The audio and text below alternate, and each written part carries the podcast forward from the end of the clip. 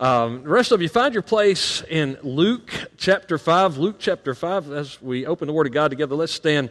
Look at the first 11 verses in Luke chapter 5. We're continuing our series, 2020 Vision, uh, last Sunday and this Sunday, talking about getting a vision or sharpening the focus of that vision in the workplace.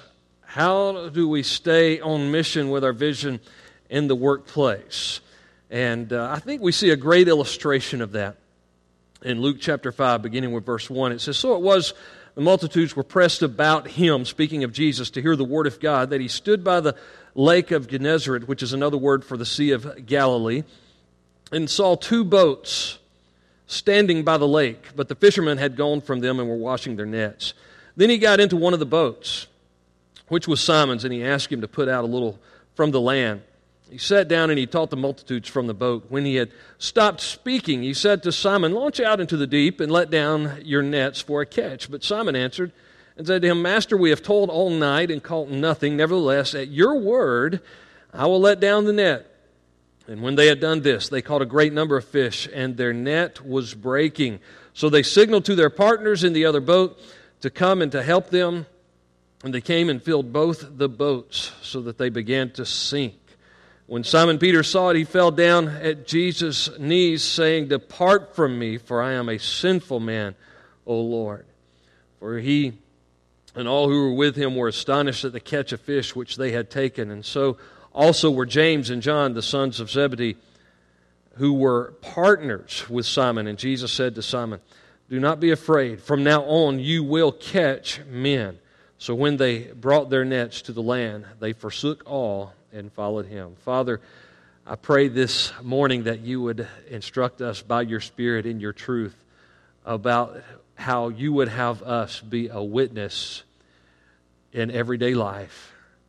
Lord, for many of us, that means because our workplace consumes so much of our time that that is our greatest opportunity. It's our greatest mission field to be a, a witness for you and for your glory.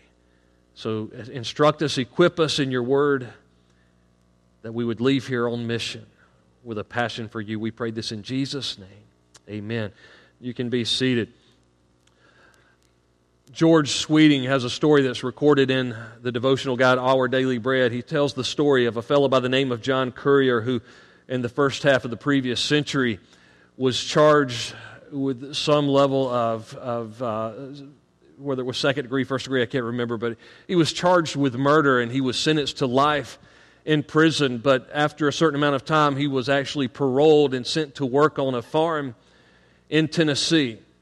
He was to finish out his sentence working on this farm in Tennessee when it was discovered that perhaps maybe he was not as involved in this whole situation in this murder as once he had been accused and implicated. And so a message was sent, and of course, this was the day uh, in the days before computers and emails and and uh, cell phones and all of that. But a message was sent, a letter was sent to the farm that he was to be released and that he would have not have to serve any more time there on the farm. Unfortunately, that letter got lost in the mail. And after the letter was lost in the mail, John Currier continued to finish out a life sentence isolated on that farm where he was never able to enjoy his freedom. I've heard it said by one of the famous pastors of recent years, and I can't remember which one made this statement, but I like this statement enough that I remembered that. It was simply this Good news is not good news if it doesn't get there in time. Good news is not good news if it doesn't get there in time. In the case of John Currier, it had not gotten there in time. It did not get there. The letter did not arrive to where he was serving out this sentence. You and I live in a world, most of you work with individuals, go to school with individuals. And by the way, as I refer to the workplace, for those of you who are students, high school, college, you name it, middle school, realize that uh, in biblical times, a lot of times their education was an apprenticeship. So look at your school right now, at least as your workplace, because it's preparing you for your vocation, it's preparing you for life, and it is your mission field at this point. So let's Let's look at our, our place of education, our place of work is kind of interchangeable as we work our way through this text this morning.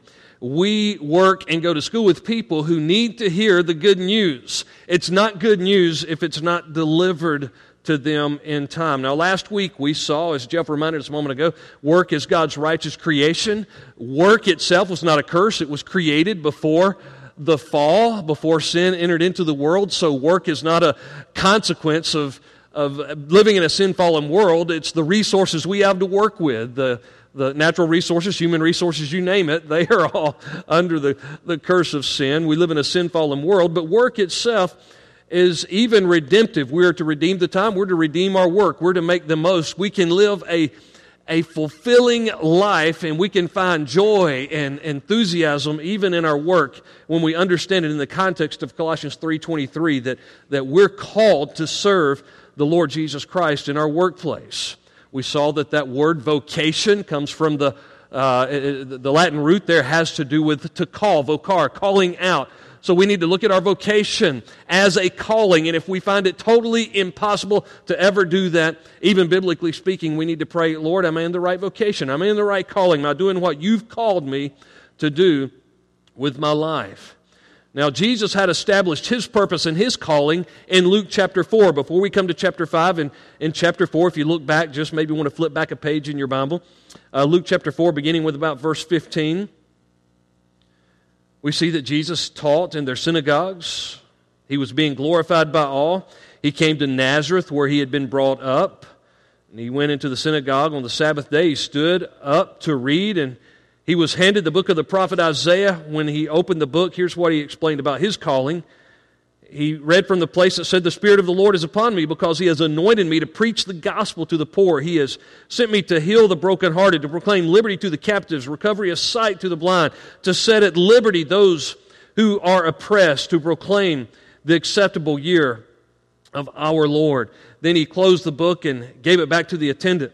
He sat down and the eyes of all who were in the synagogue were fixed on him, as if to say, and by the way, we know that when Jesus spoke or when he read scripture, he spoke or he read as no one had ever spoken or read before. He spoke as one who had authority, so they were uh, with their eyes fixed on him, waiting to see what he was going to do to expound this text. And he said, Today, this scripture is fulfilled in your hearing. Jesus was announcing in the church setting, if you will, in the synagogue, in the religious setting. He says, I'm on mission, and the mission has started, and I'm about my Father's business now. And he made it clear what his mission was about. Later in, in, Luke chapter 19 and verse 10, Luke will summarize Jesus being on mission when he says, The Son of God came to seek and to save that which was lost. He was about that mission very publicly, but it was, you know, this is taking place in the, in the context of the church. Great crowds were in the synagogues, and I think it's awesome when great crowds come to corporate gatherings of worship. You know, the church is the body of Christ. It's not brick building, it's not brick and mortar, but we are called to gather together corporately as the body of Christ to worship and to be equipped with the Word of God. And I think it's wonderful when there are great crowds in places of worship. But you and I know that we're not going to engage the majority of the people in this world in our places of worship. And so we've looked in previous months and, and, weeks about getting a vision for the home and a family, and I think it's great, and it's, it's got to be a priority that we bring Jesus into our homes. By the way, Peter had done that. It wasn't out here in, in Luke chapter 5 when Jesus is using Peter's boat. That's not when Peter first met Jesus. They had already met before. As a matter of fact, Jesus had been in Peter's home. We're going to read in chapter 4 that Peter's mother in law had been healed by Jesus right there in Peter's home. And I think that says, you know, know, we like to pick on Peter, don't we? Peter's always kind of, you know, open mouth, insert foot kind of guy, like some of us. We like to pick on Peter, but think about it. Peter had to be a pretty good fellow. Not only did he invite his mother in law to come live in his home and was taking care of her there, that's pretty cool. But he was excited about having Jesus come and bring healing to his mother in law in his home. So I think that says Peter was probably a pretty good fella, even though we like to give him a hard time from time to time. And, and so Peter had had Jesus in his home, and it's wonderful, folks, when, when we bring Jesus out of the places of worship and into our homes and into our lives, and we win our kids and our family members to faith in Christ. That is a, a context, a missions context, and we've got to be serious about our homes and our families and reaching them with the gospel of Jesus Christ. But if we spend 60 to 65% of our waking hours in the workplace, then obviously, if we're going to live a life on mission for Christ, then that's got to be a huge mission field in our hearts and in our minds.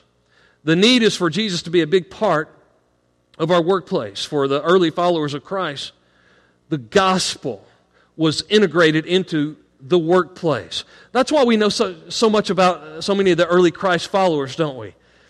I mean, we know what their jobs were more often than not.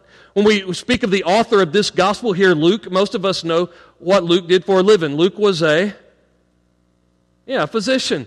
Luke was a doctor. We know that about Luke. We know that he traveled with Paul and that God used his vocation as part of a calling to further the gospel. Now, Paul, he was on mission. We might say he was an itinerant missionary. He was an itinerant evangelist. He was an apostle going out, but Paul had to be bivocational at times. There were times he had to do something else to make a living. And we know that Paul also had a job as a tent maker. See, we know those things. We know about the workplace because it was a big part of the life of those early Christ followers. Matthew was a tax collector. That's right. So there are people that can work for the IRS and be on mission for God. Amen?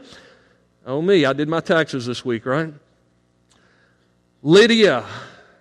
All right, ladies, what was she? A seller of purple. On mission for Jesus Christ. Joseph, the father, the earthly father of Christ, right? Joseph was a carpenter. We know those things because so much of their life was ingrained in their story, uh, and so much of their workplace made up a big part of who they were and, and what they were about. And so here we, we find Peter mentioned predominantly, and of course, Andrew was along, and, and we know that James and John also had this same vocation. They were fishermen, this was their job, this is what they were doing for a living. So, this text to me illustrates how we can be on mission for Christ in the workplace. On mission for Christ. You say, well, how can I do that? Well, first of all, consecrate your work as a platform for the gospel. I want to challenge some of you to do this this morning, even for the first time. Consecrate your work as a platform for the gospel. Look at verse 1. So it was a multitude pressed about him to hear the word of God. That's where the crowds were. They were out there. Yes, the crowds came into the synagogues. Yes, they were crowded into Peter's home. At one time there in Capernaum, they were uh, so pressed that they had to take a roof off of the house to get a lame man to Jesus. So uh, there are crowds in those settings, but the, the biggest crowds we can ever encounter are usually going to be in our everyday work, our vocation, the people we encounter throughout the day. And they pressed to hear something. They came to hear the Word of God. Think for a moment about the conversations you have. I know, uh, you know, people today talk about conversations they have around the water cooler. Probably 80% of you aren't having conversations around the water cooler.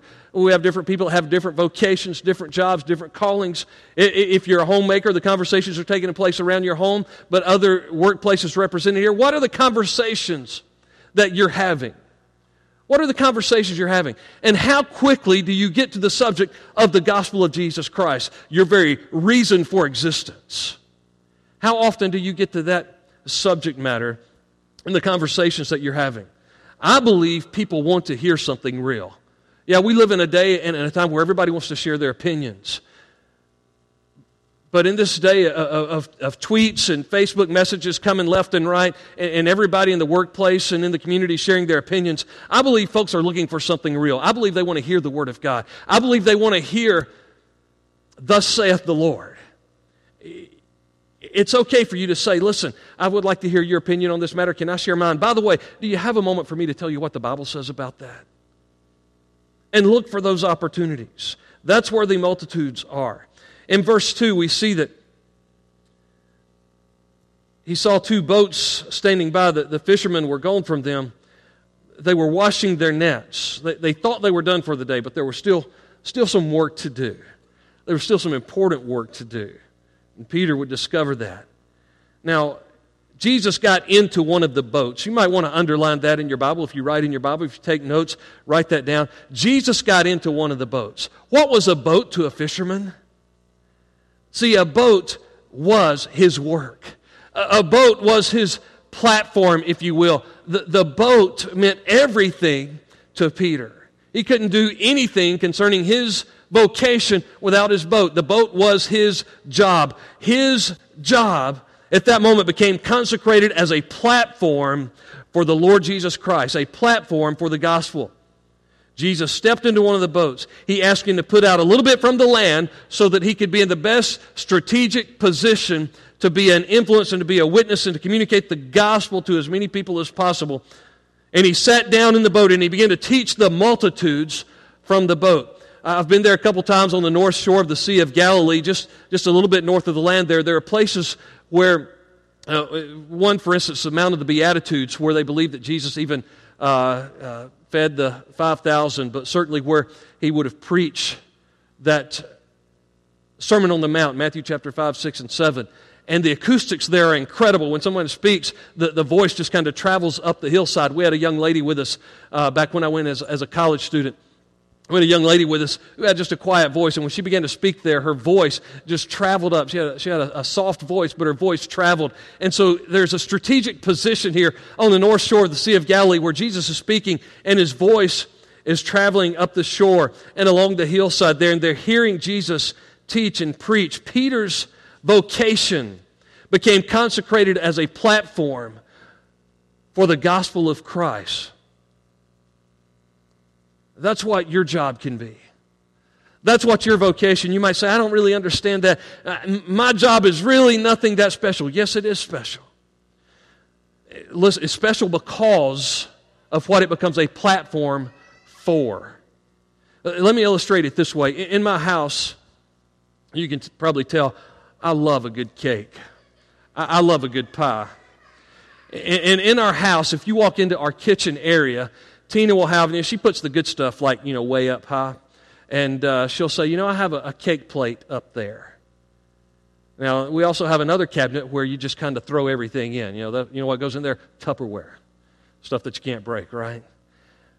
Listen, I'll be honest with you. Whether it's crystal or glass, one of those nice cake plates that, you know, I have to climb up and pull down, or whether it's Tupperware, it really doesn't matter that much to me. I mean, it really doesn't because if there's a devil's food cake, if there's a yellow cake, chocolate frosting, if there's a strawberry pie, if there's apple pie, you name it, I'm all about that. I get excited not about, well, baby, you know what? You outdid yourself. That is the most beautiful cake plate I've ever seen in my life. It's a cake plate.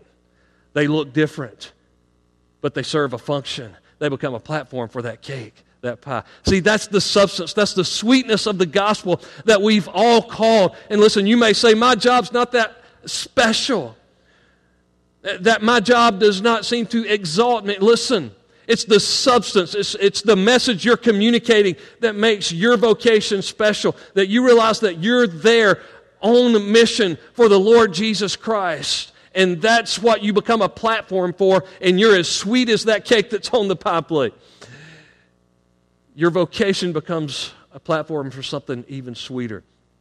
Last week's question, as we were looking at Colossians 3, was uh, what do you do?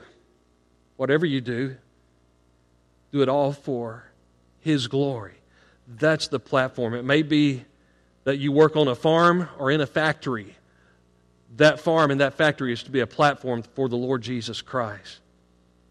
You may be an engineer cabinet maker, a bricklayer, a salesman, a teacher, a public servant. You may work in the medical profession. Those are all beautiful cake plates. But it's a platform for the Lord Jesus Christ. It's a platform for the gospel. And if you want to bring enthusiasm, if you're kind of like, and by the way, it blessed my heart that some of you last week were able to say, Thank God it's Monday. I, I, saw that on Facebook. And when I saw that posted on Facebook, I was like, Yeah, uh, we're getting the message. When you can say, My work is a platform for the gospel of Jesus Christ, when you can say, My school is a mission field for me to go and take Jesus, then you can wake up tomorrow morning and say, Thank God it's Monday. It's time to get busy for the sake of the gospel.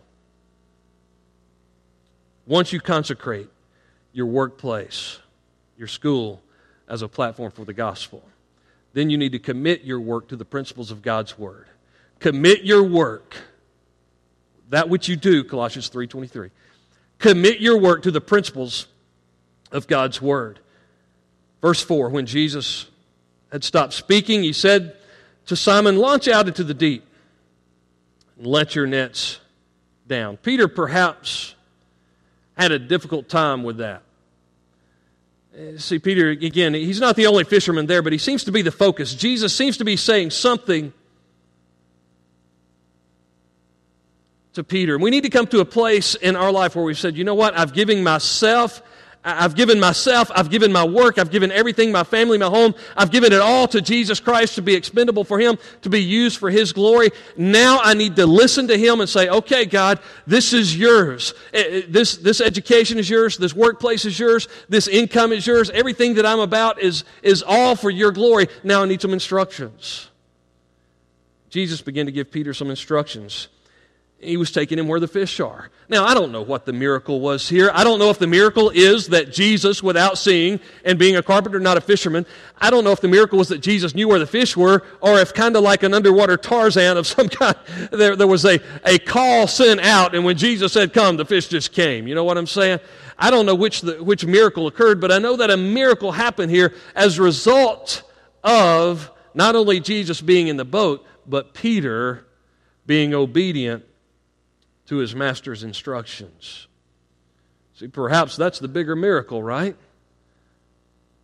We know Jesus could bring the fish or know where they are. That's not the the bigger miracle is that Peter the one who was the professional, the one who seemed to be in charge here, that Peter said, "Okay, Jesus, we're going to do this your way."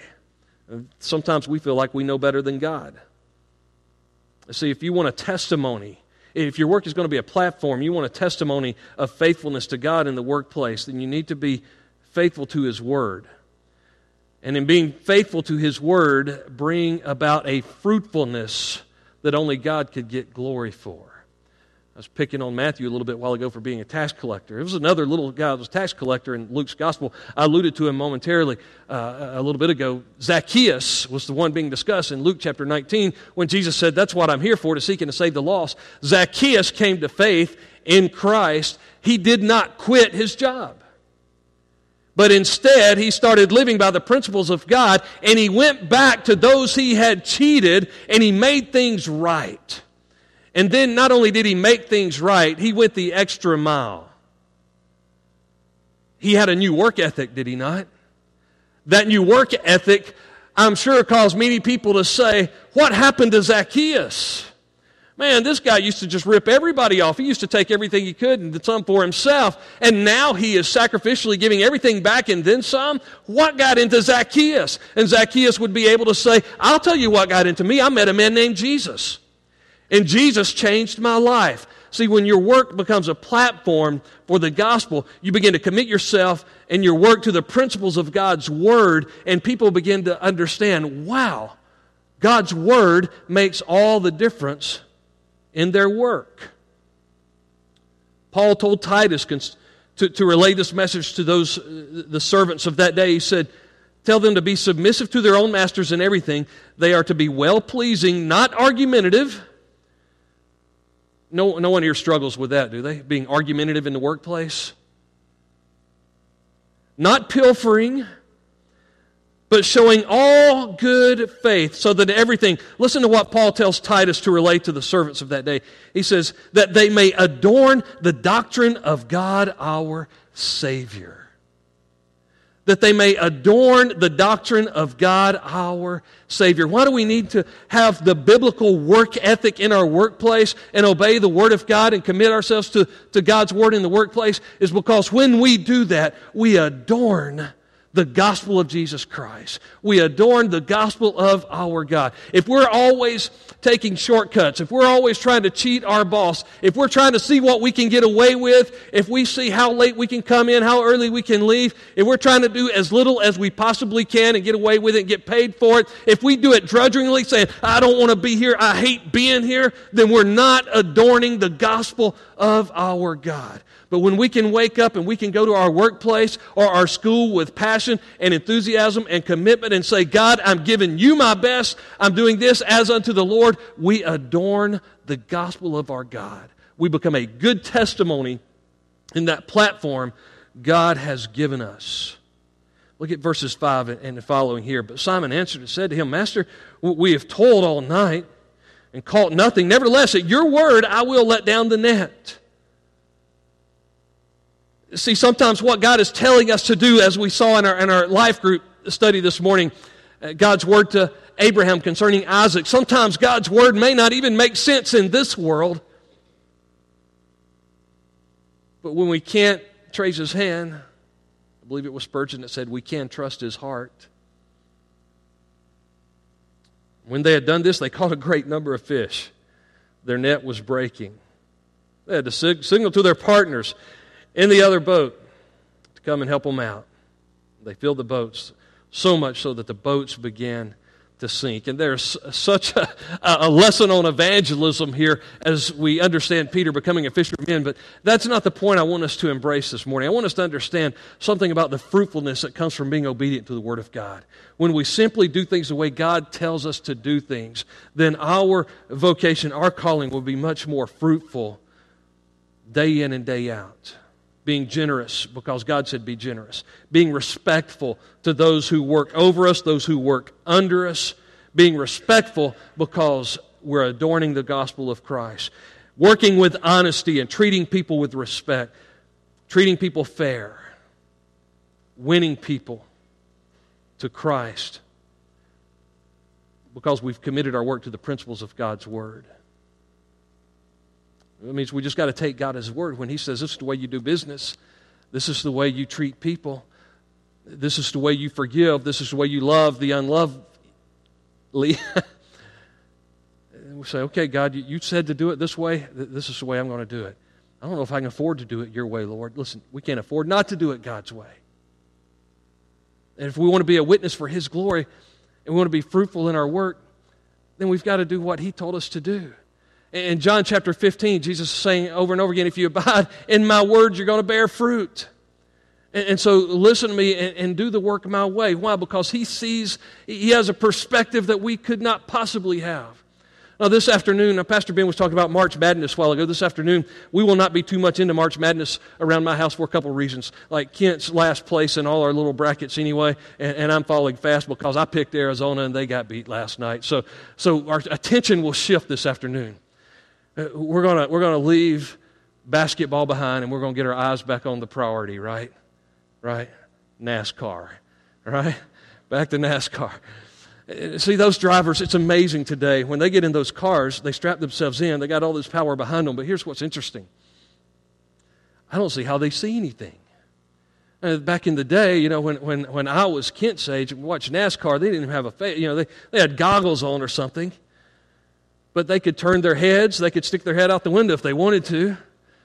I mean, they, they were looking all around. They had all this freedom now because of the straps and the devices. They're kind of glued, and they've got this thing pressed against the side of their helmet, and, and, and they can only look in front of them and, and see a mirror here. They rely big time on people with a certain vocation called spotters. Thank you. Others of you knew that too, not just Kent. He's not the only good NASCAR redneck in here. Um, they rely big time on spotters. Somebody else who can see everything that's going on around them.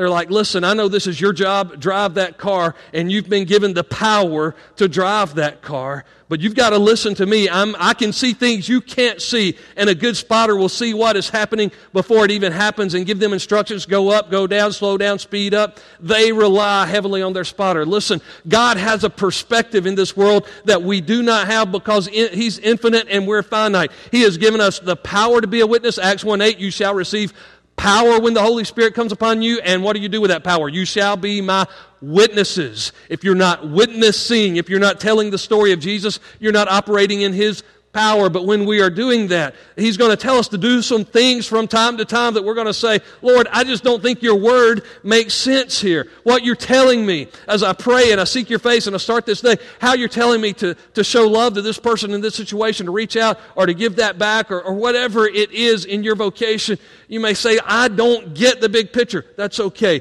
He sees what you can't see. And as you become obedient to Him, He brings a fruitfulness to your work that becomes a witness for His glory.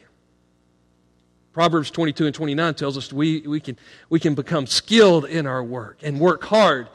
And, and through that skill and hard work, we'll come before kings. I think the principle there for us today is simply this God's going to increase our influence. Remember that prayer of Jabez where he said, Increase my territory, expand my borders.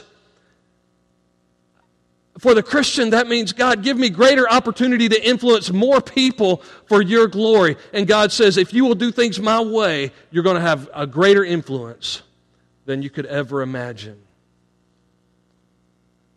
Once we come to that place, then we need to cede. C E D E, cede. Not, I know the, the, those who work on a farm, you know a different kind of seed.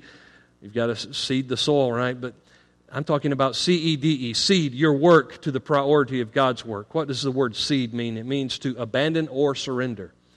Abandon or surrender. And that just depends on what God is telling you to do in any given situation. Interesting response here. Look at verse 8. When Peter saw this, this large catch, he, he fell down at the knees of Jesus. And he said, Depart from me, for I am a sinful man, O Lord. Now, I would have thought the natural reaction here would have been for Peter, perhaps maybe like when his mother in law got healed, for him to celebrate and say, Yes, Jesus did it again. Hey, everybody, can't you see he is who he claims to be? He did another miracle. Do you see all these fish? Whoo, he's celebrating. He's excited. We're bringing the fish in. But that's not, that's not the response we see. It's not the response we see. It's one of humble worship, brokenness, elements we would see in what theologians call a theophany. Now, here we know the presence of God was there in a special way because Jesus was the Son of God. And He is in their midst, but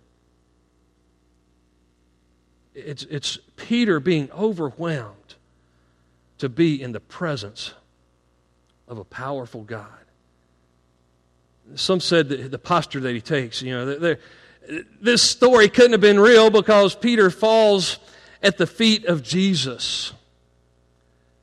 And, and in a boat, that would not have been possible to do. But in 1986, they found uh, the hull of one of these Galilean fishing boats that was 2,000 years old. So it's, it's a Galilean fishing boat that would have been around in the days of Christ. I think that's really cool. I always think to myself when I see pictures of this, it's on display now in Israel, I think, man, what if, what if that's the boat? Now, we can use our sanctified imagination from time to time, right? What if that was the boat that Peter was in? What, what if it's the boat that Peter stepped out of when he walked on the water? But this boat was 26 feet long, 7 feet wide. There was plenty of room on the boat for not only the boat to be filled with nets full of fish, but this encounter that Peter experienced. Now, Peter hasn't sold his boats yet, but look what happens. For he and all, this is verse 9, for he and all who were with him were astonished at the catch. So also were James and John. Interestingly, James and John become part of that inner circle of followers of Christ, sons of Zebedee, who were partners with Simon. And Jesus said to Simon, Do not be afraid. From now on, you will catch men. I've heard it said this way Jesus calls his followers to be fishers of men. So if we're not fishing, we're not following. If we're not fishing, we're not following. He calls them to be fishers of men. But when they brought their nets to the land, verse 11 says, they forsook all to follow him. They left everything behind say, well, so they, they sold their boats that day? No. What happened after the resurrection or, or, before the resurrection of Christ? Before they, according to John's gospel, before the disciples encountered Christ there again on the north shore of the Sea of Galilee, they were doing what? They were fishing again. They were fishing again. So at this very moment, it didn't mean they went and they sold all of their fishing gear. They probably did a lot of fishing intertwined with all of their ministry, eventually becoming full time apostles, if you want to look at it that way, eventually selling out and going full time in a ministry. But there was something that happened on this day. That is, they, they abandoned or surrendered what they were doing for the sake of something that was more important. That's following Jesus.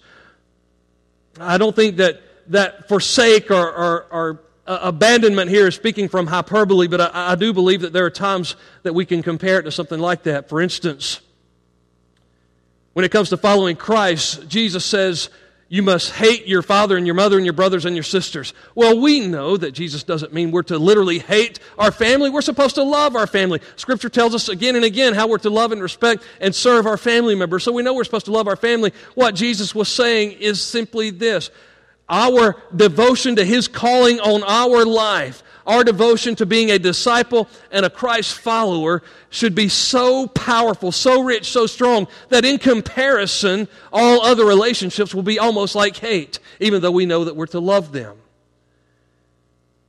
Fishing for fish, literally, from this day forward would pale in comparison to fishing for men.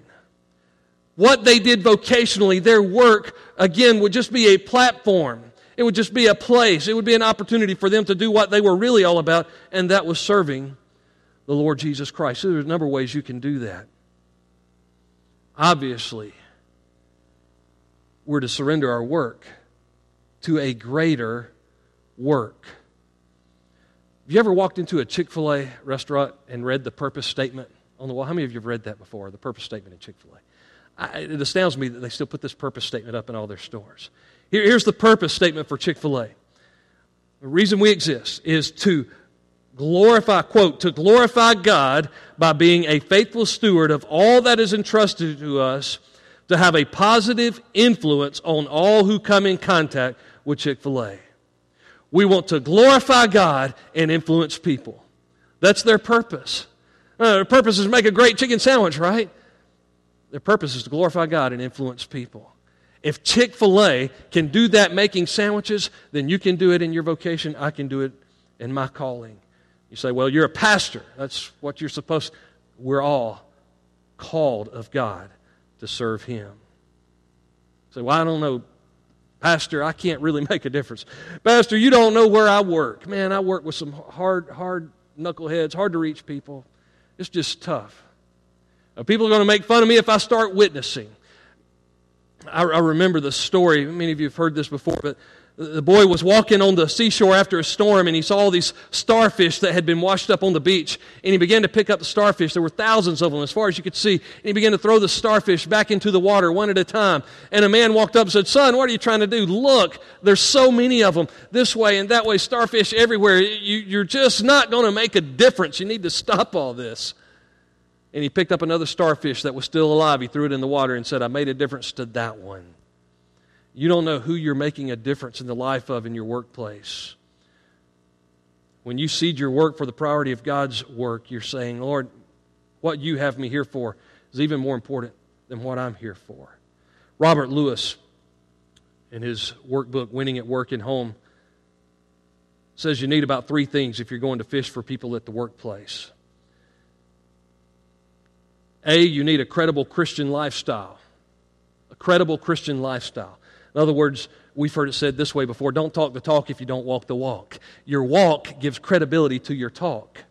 Your walk gives credibility to your talk, but we do have to talk it because your talk gives clarity to your walk. So live it out to open up opportunities to speak it. And then when you have the opportunity to speak it, be sure to speak it because I still haven't been in a situation, even though I used to hear it, all kinds of uh, parachurch organizations I was involved with, and even sometimes in youth groups and things like that. Man, if you'll just live the Christian life, people will run to you and say, Man, what is it that's different about you? I've come to realize that most people are afraid to run to me and ask that question. So we need to speak it. St. Francis of Assisi is famous for saying, preach the gospel, use words if necessary. The truth of the matter is, words are necessary because Romans says faith comes by hearing, and hearing by the Word of God. So your walk gives credibility to your talk, a credible Christian lifestyle. B, says opportunity and courage. So pray every day, God, give me an opportunity to be on mission. Give me an opportunity to witness for you today, and then the courage to do it when it happens. And finally, a basic evangelism plan. 1 Peter chapter 3 and verse 15 says that we need to be ready to give a defense for the hope that is within us. That word defense, apologia, a defense. Why we believe what we believe. We need to be ready to explain the gospel and why we believe it. And most of us aren't well equipped in that. And we're going to do something to help you out this morning when you leave. You can be equipped with the gospel.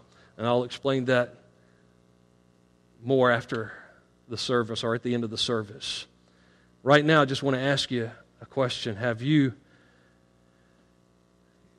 looked at your workplace as a platform for the gospel? Have you given everything to Him and said, Lord, I'm going to do it by the book, by your book?